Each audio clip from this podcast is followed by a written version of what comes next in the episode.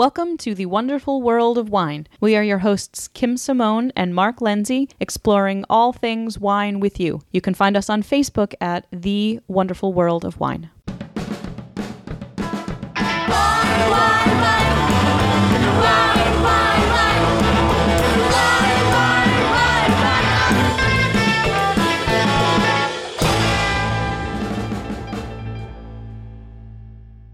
Welcome to the wonderful world of wine. We're your hosts, Mark and Kim. How are you doing this week, Mark? I am great, Kim. Great, me you? too. I'm All right. fine. I'm fine. I always ask you, but I wait for the answer, Yeah. right? So we've got an interesting article that we ran across from Forbes, which was talking about jobs in the wine industry. And if you have been bit by the wine bug and all of the romance that working in wine entails, how do you get into the industry? What are some good starter jobs? And a lot of these, I think, were something that people could immediately latch onto, and other ones maybe took a little bit of extra thinking. yeah, so wine career paths, and they started out pretty basic, saying you can help with the harvest. Right. So manual physical labor in the wine world. go work at a winery and help pick the grapes for the harvest. But there are a couple of other things within that, within just saying, oh, go pick grapes, because there usually are internships often that are available at wineries and other things that you can do at a winery. And we just talked about labor shortages in, in the wine world. So this is in demand highly. Mm-hmm. And there are a lot of local wineries in our area that this does also affect. So right. So, and a lot of the times it's not necessarily a paying job per se. Sometimes it's a more of a spend a weekend and you volunteer some of your time. Sometimes these internships are more that you are doing it for the experience and for the education, and maybe your room and board is free, but you don't get paid too much. This is something that does take physical labor and it takes a lot of time. And if you have a lot of the responsibilities in your life, that this might not necessarily be the best fit for you, but finding a place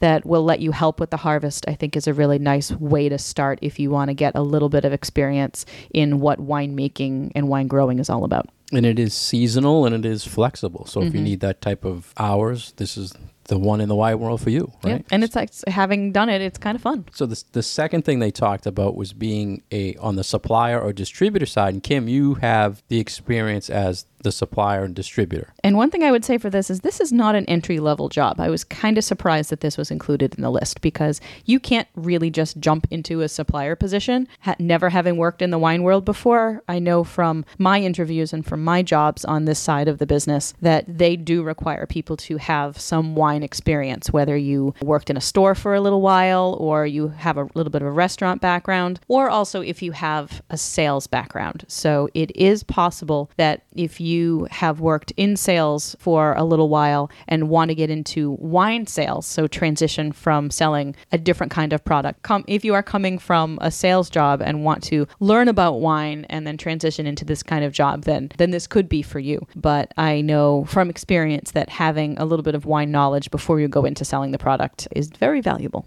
I think the career idea with the distributor in Massachusetts, there's you know five major companies that they have many different aspects th- that need help. You know, mm-hmm. graphics, shipping. Right. They're very stable companies, but many times you're talking about sales. Can many times what they do is you go in if you have no experience but you want to learn about wine, they'll start you out as say a merchandiser. So you're you're familiar with the products. You you can take educational classes with the distributor, and then you can work your way up. Because then when a sales job becomes open, they're going to look inside the company and move somebody up. So Right. many times, like you said, Kim, is sales. You can't just walk in and say, "Yeah, I, I can sell." If you don't know anything about the product, but they love moving people up within the company. So I think looking at learning about wine, it's a great way to start to get in with these companies because Yep. they will train you. I think that's a great a great point is that you don't just have to jump right into a sales job. There are other opportunities in companies that do deal with wine. And this is a good segue into one of the other career paths that they mentioned, which was marketing. So marketing and PR for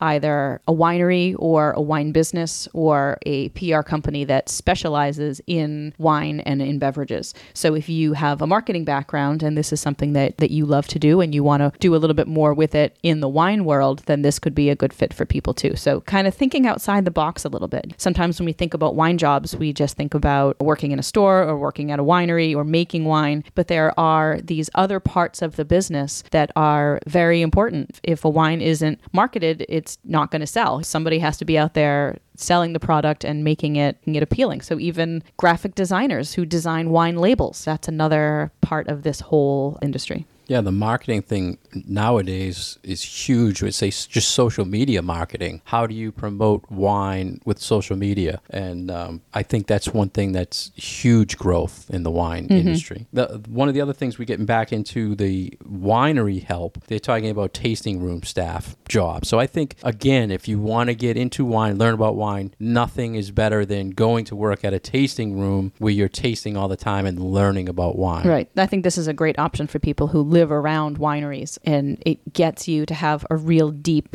understanding and knowledge not only of the wines of that particular winery, but then you learn broadly about the business and about winemaking, grape growing, and all these other parts of the wine trade. And again, there's a lot of local wineries around here that probably you could find some job if you're interested. Mm-hmm. Uh, the next one was a lab technician. And Kim, a lot of people don't like to hear this part about the wine industry, but there are chemical or engineers that are needed in labs in the wine world. And there's a lot of science that goes into winemaking. So it's not necessarily just this bucolic idea of people pick grapes and they bring them into a winery and they stomp on them and uh, poof, magic, wine is made. There's biological science needs, there are chemical science needs, and a lot of other components depending on the size of the winery and how how much of those how much science goes into the winemaking of that particular winery. So there are needs for lab technicians and for folks who know about pests in the vineyards and you know the life cycle of the grape and uh, other people with a science background are definitely needed in the wine industry. And like the distributor jobs, Kim, these lab techs or these types of jobs are typically for some of the bigger corporations. So they're very stable wine jobs out there. I've always, and I'm geek, the geeky part of me, the wine, Kim, you know me with my wanting to know what's in the wine. But I reach out to a lot of these people in the labs out in California to ask questions. And they think I'm crazy a lot of times. but if anyone's listening who's into chemistry, I need to talk to you about a few things.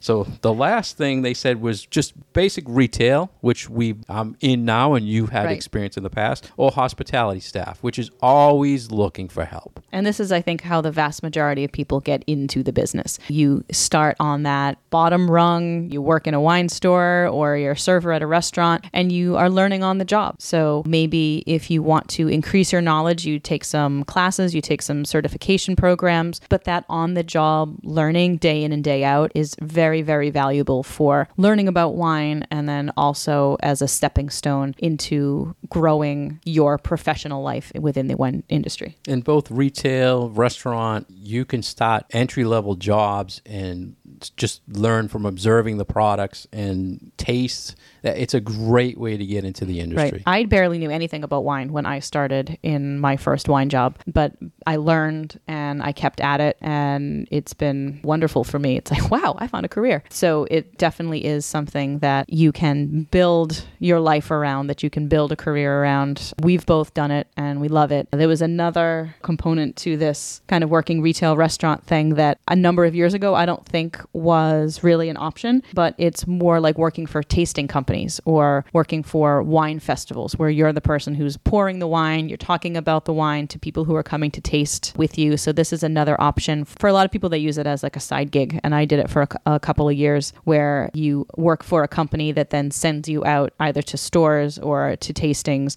so that you're the person there pouring wine for the general public. And again, this is a great way to kind of get your feet wet and to learn a little bit about wine and to see what the industry is all about. Yeah, that's a that's a great point, Kim. Because if our listeners want a way to kind of relate that, if you go into a supermarket and there's someone handing out a hot dog sampler or something, same positions are available for people in the alcohol industry, where you go into licensed stores and give out samples or to shows, and they pay good for a short amount of time. So something to look at.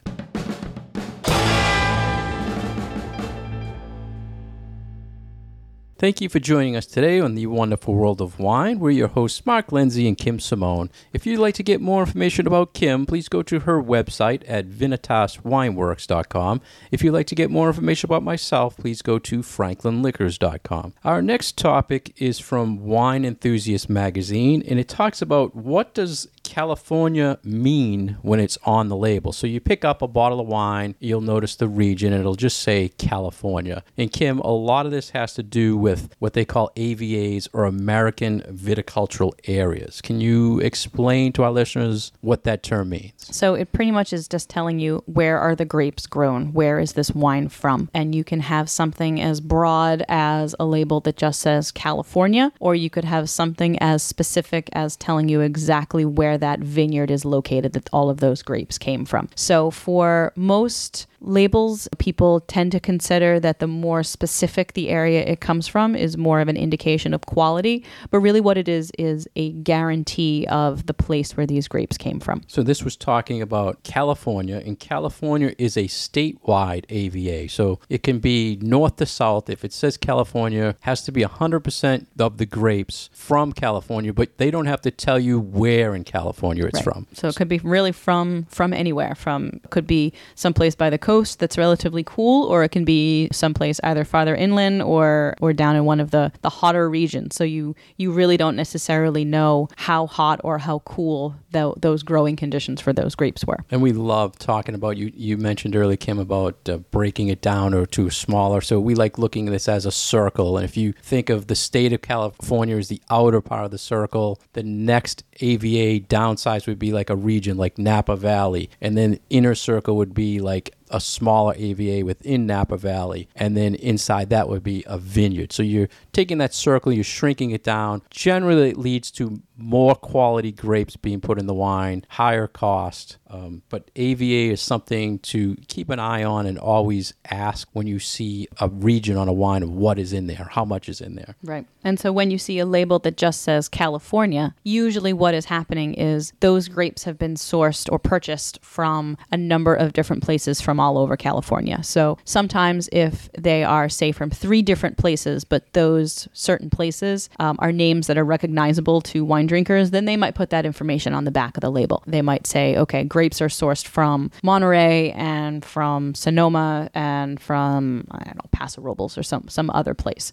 But then other ones may not. They may be purchasing grapes from a different place every year or don't necessarily want to tell you where those grapes are coming from. So they don't have to tell you that information. But the general rule of thumb, you know, is if the if the grapes come from a more specific area, they will generally tell you that on the label because they want to take advantage of the cachet of the more specific area because that usually is an indicator of better quality. And wine enthusiasts in this article did stress don't avoid the California wines, but just be aware of things and do some research to find out what you're getting in that California Right. wine. I love that. And I, and I I really liked this specifically because one of the wines that they mention is one of my favorite wines, and it just has a California appellation on it. And every year, you know, the grapes might come from slightly different places, but it's probably my favorite inexpensive white wine to drink, and it just has a California appellation on it, and I love it, and I drink it all the time, and I use it in tastings. And a lot of times, the bigger brands or the more popular or higher produced wines, they'll just say California, and typically every year they're the same. And they source grapes from different spots every year. So that is, I guess, I don't know if it, I can say it's a good thing or a bad thing about wine, but it's a good example of California labeled wines because they'll always try to make the style using the grapes they get from anywhere in California. Right, right. And that's the beauty of bl- being able to blend is that often if the winemaker is trying to do a consistent style from year to year because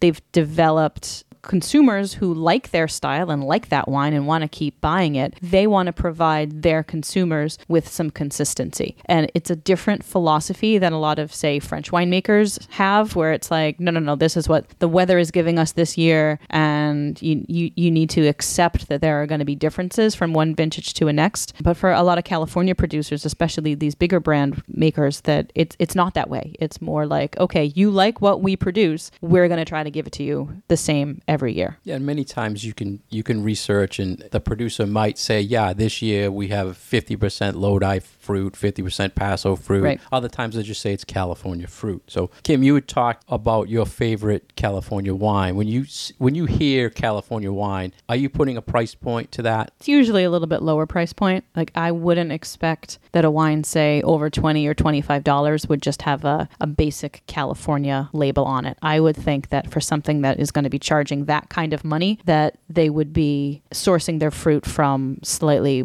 more specific areas and then tell you about it. I was hoping you were going to say like 10 to 15, but the reason no, I brought I'm, it up I'm going to go with 20. 20 all right or the reason i brought it up is because i was kind of surprised that the they recommended three wines in this article and the price points were 14 16 and 18 so I think they inflated those prices a little bit, frankly, though, because the one that I like the, the most, it's the the Pine Ridge. Pine Ridge is the producer, and it's a, a blended white made from Chenin Blanc and Viognier, and they had this quoted at sixteen dollars a bottle, and it's not. I don't think I've ever seen it, and maybe it's just because we're in Massachusetts and not in California. I've never seen it close to sixteen dollars. It's usually closer to like twelve or fourteen. so you're sticking with the under 20 I'm sticking with under twenty. well I, I always when i talk about california wine i am always thinking under 15 yeah, I, I could be persuaded to under fifteen.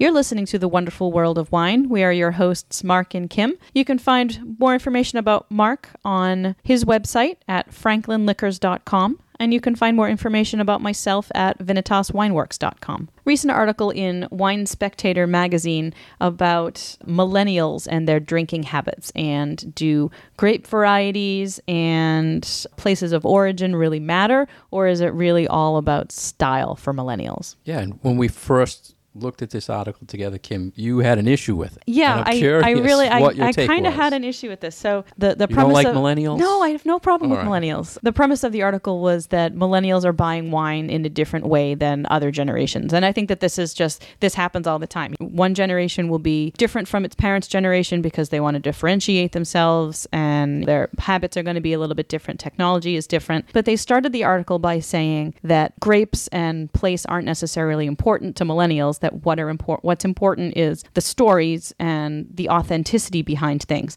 And then they go on to say that the wines that are important to them are wines that don't list a grape variety and don't have anything specific about the wine that it's just this is a red and it's fruity and or this is a dry white blah blah blah blah. How is that authentic? Like that those two co- things are completely opposite to me when it comes to wine. I would think that if you if what is important to you in a product and in the marketing and the is that it's telling you a story and that you are developing a connection with the real story behind what is going on and who produced this product, then how can you then throw all those things out the window? Does that they- make sense? uh, yeah. Well, they're following trends. We we always hear about trends. We talk about trends, and I'm thinking more. They're looking at the millennial average drinker versus the geeky drinker. And and you said about the story. I think they're actually targeting people with more of a story than all the other geeky stuff. So the, the, the in the article they mentioned there was a, a company that came out with a wine. I think it was also in a can, Mm-hmm. and all it says is sweet, dry, red, white. So this consumer they're targeting wants a beverage. They don't they don't want you know me waiting on them asking them acidity, tannins, what grape. They just come in. They want a red wine. That's it, right? So I understand the different what you're saying, but I see what they're trying to gather because there are people they want to get into wine, and this is the quickest way. Just it's red, buy it, and they are. So you're, you're saying that in this case, this is sort of the, the gateway to wine, is this oversimplification of what's on the label and not really even telling you anything more specific about right. that. And I think the way I can kind of convince you on this, Kim, is,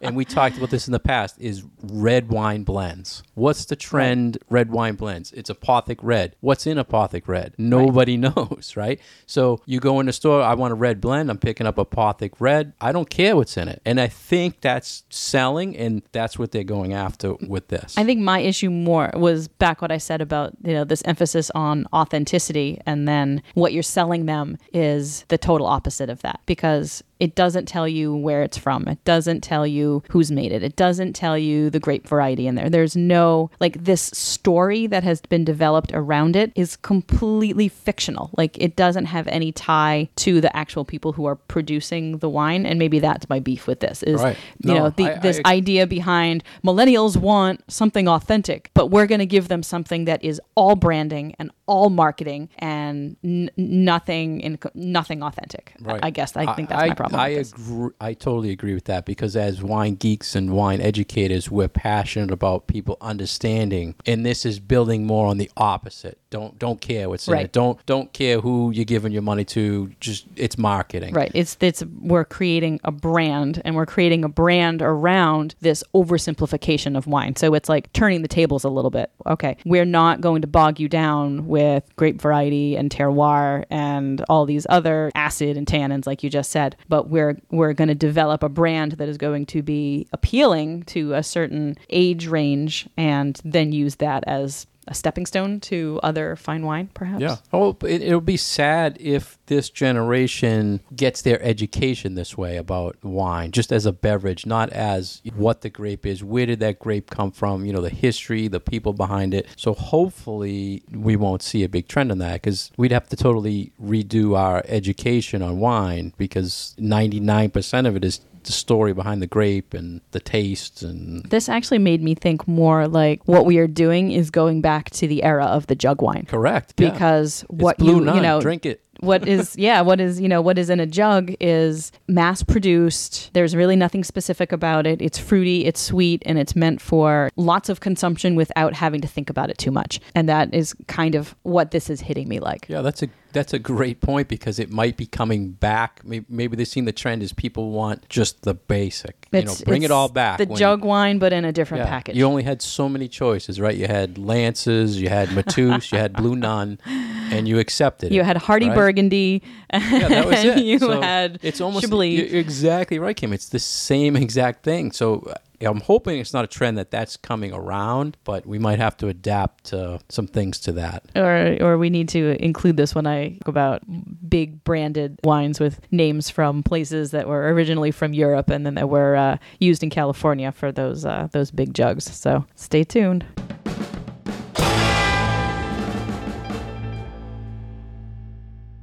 You're listening to The Wonderful World of Wine. We are your hosts, Kim Simone and Mark Lindsay, exploring all things wine with you. If you'd like more information about Kim, please go to her website at vinitaswineworks.com. If you'd like more information about myself, please go to franklinliquors.com. Next, we want to talk about a story that was in Decanter magazine about Prosecco coming out with a rosé style. And Kim, this is two of the biggest wine trends right now Prosecco and rosé. So, this I think is a great idea. I completely agree. I think from a marketing perspective, from the perspective of giving the consumer what the consumer wants, I think that this could be really hot. But I can also see why some traditional Prosecco producers are really shaking their heads at this. So we always, I love talking about Prosecco, the region, the grapes. Uh, it's a great history, a great story. One of the things a lot of people have to understand is there's levels of, of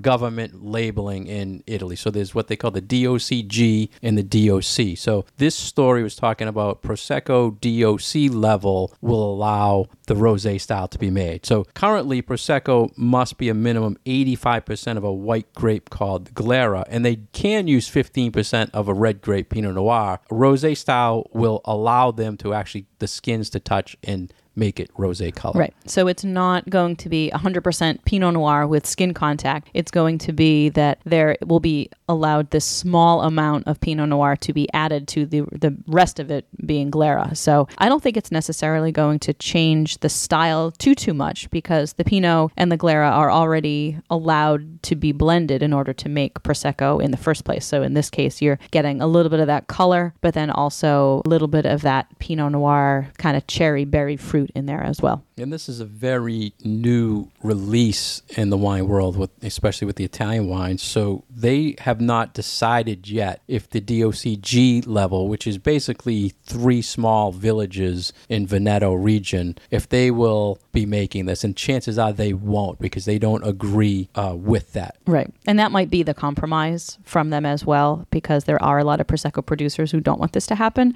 And I think most of it tends to be on those higher end, those more specific sub regions of Prosecco that are making this higher quality style of Prosecco. They don't want the pink stuff there. They want to be known for these higher quality sparkling wines that they're making. So so maybe that will be the compromise. It's like, okay, everybody else can produce a rosé Prosecco if they choose to, but we're going to keep these special regions only making the white, fully sparkling style that, that they have become known for. And a lot of, I think, the resistance to the higher level making a rosé style is they, it's a historic thing. They never did that historically, so they don't want to do that. And I think it has a lot to do with their their level of, of certification. They can't. Yeah, Italian winemakers have never really been ones to follow trends. So to see this coming about is sort of a little different, I think, from our perspective. We're not used to seeing Italians taking these big steps to do something so wildly different in response to what the consumer is drinking and what the market is asking for. They're estimating, Kim, 20% of the production could be rosé prosecco. Wow, that could 20%. totally change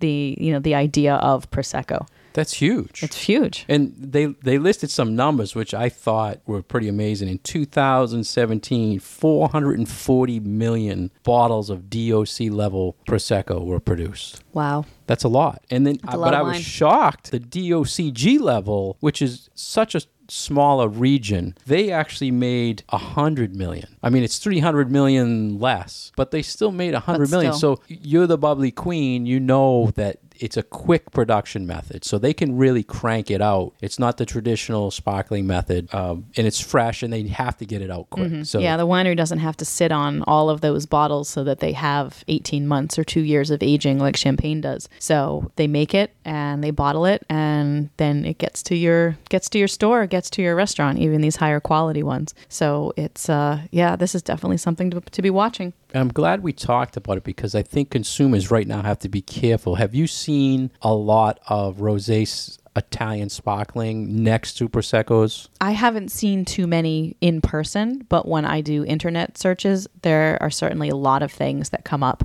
that are, uh, I don't say pretending to be Prosecco, but we'll use the word Prosecco, but not be from Northern Italy. Yeah. So that's definitely things that the consumer has to look out for. That was that was my exact Yeah. point. Is that there people are seeing that these two trends they can't officially make prosecco rosé, but they're making these sparklers from the similar regions with different grapes, and they they're putting them next to that Yeah. re- the area so people think it is. But and depending on where you are, the, the the local government could constitute that as fraud. Like the French government comes down really, really hard on those kinds of things. So that's one of those buyer beware kinds of things that you really do need to pay attention to what it is that you're buying.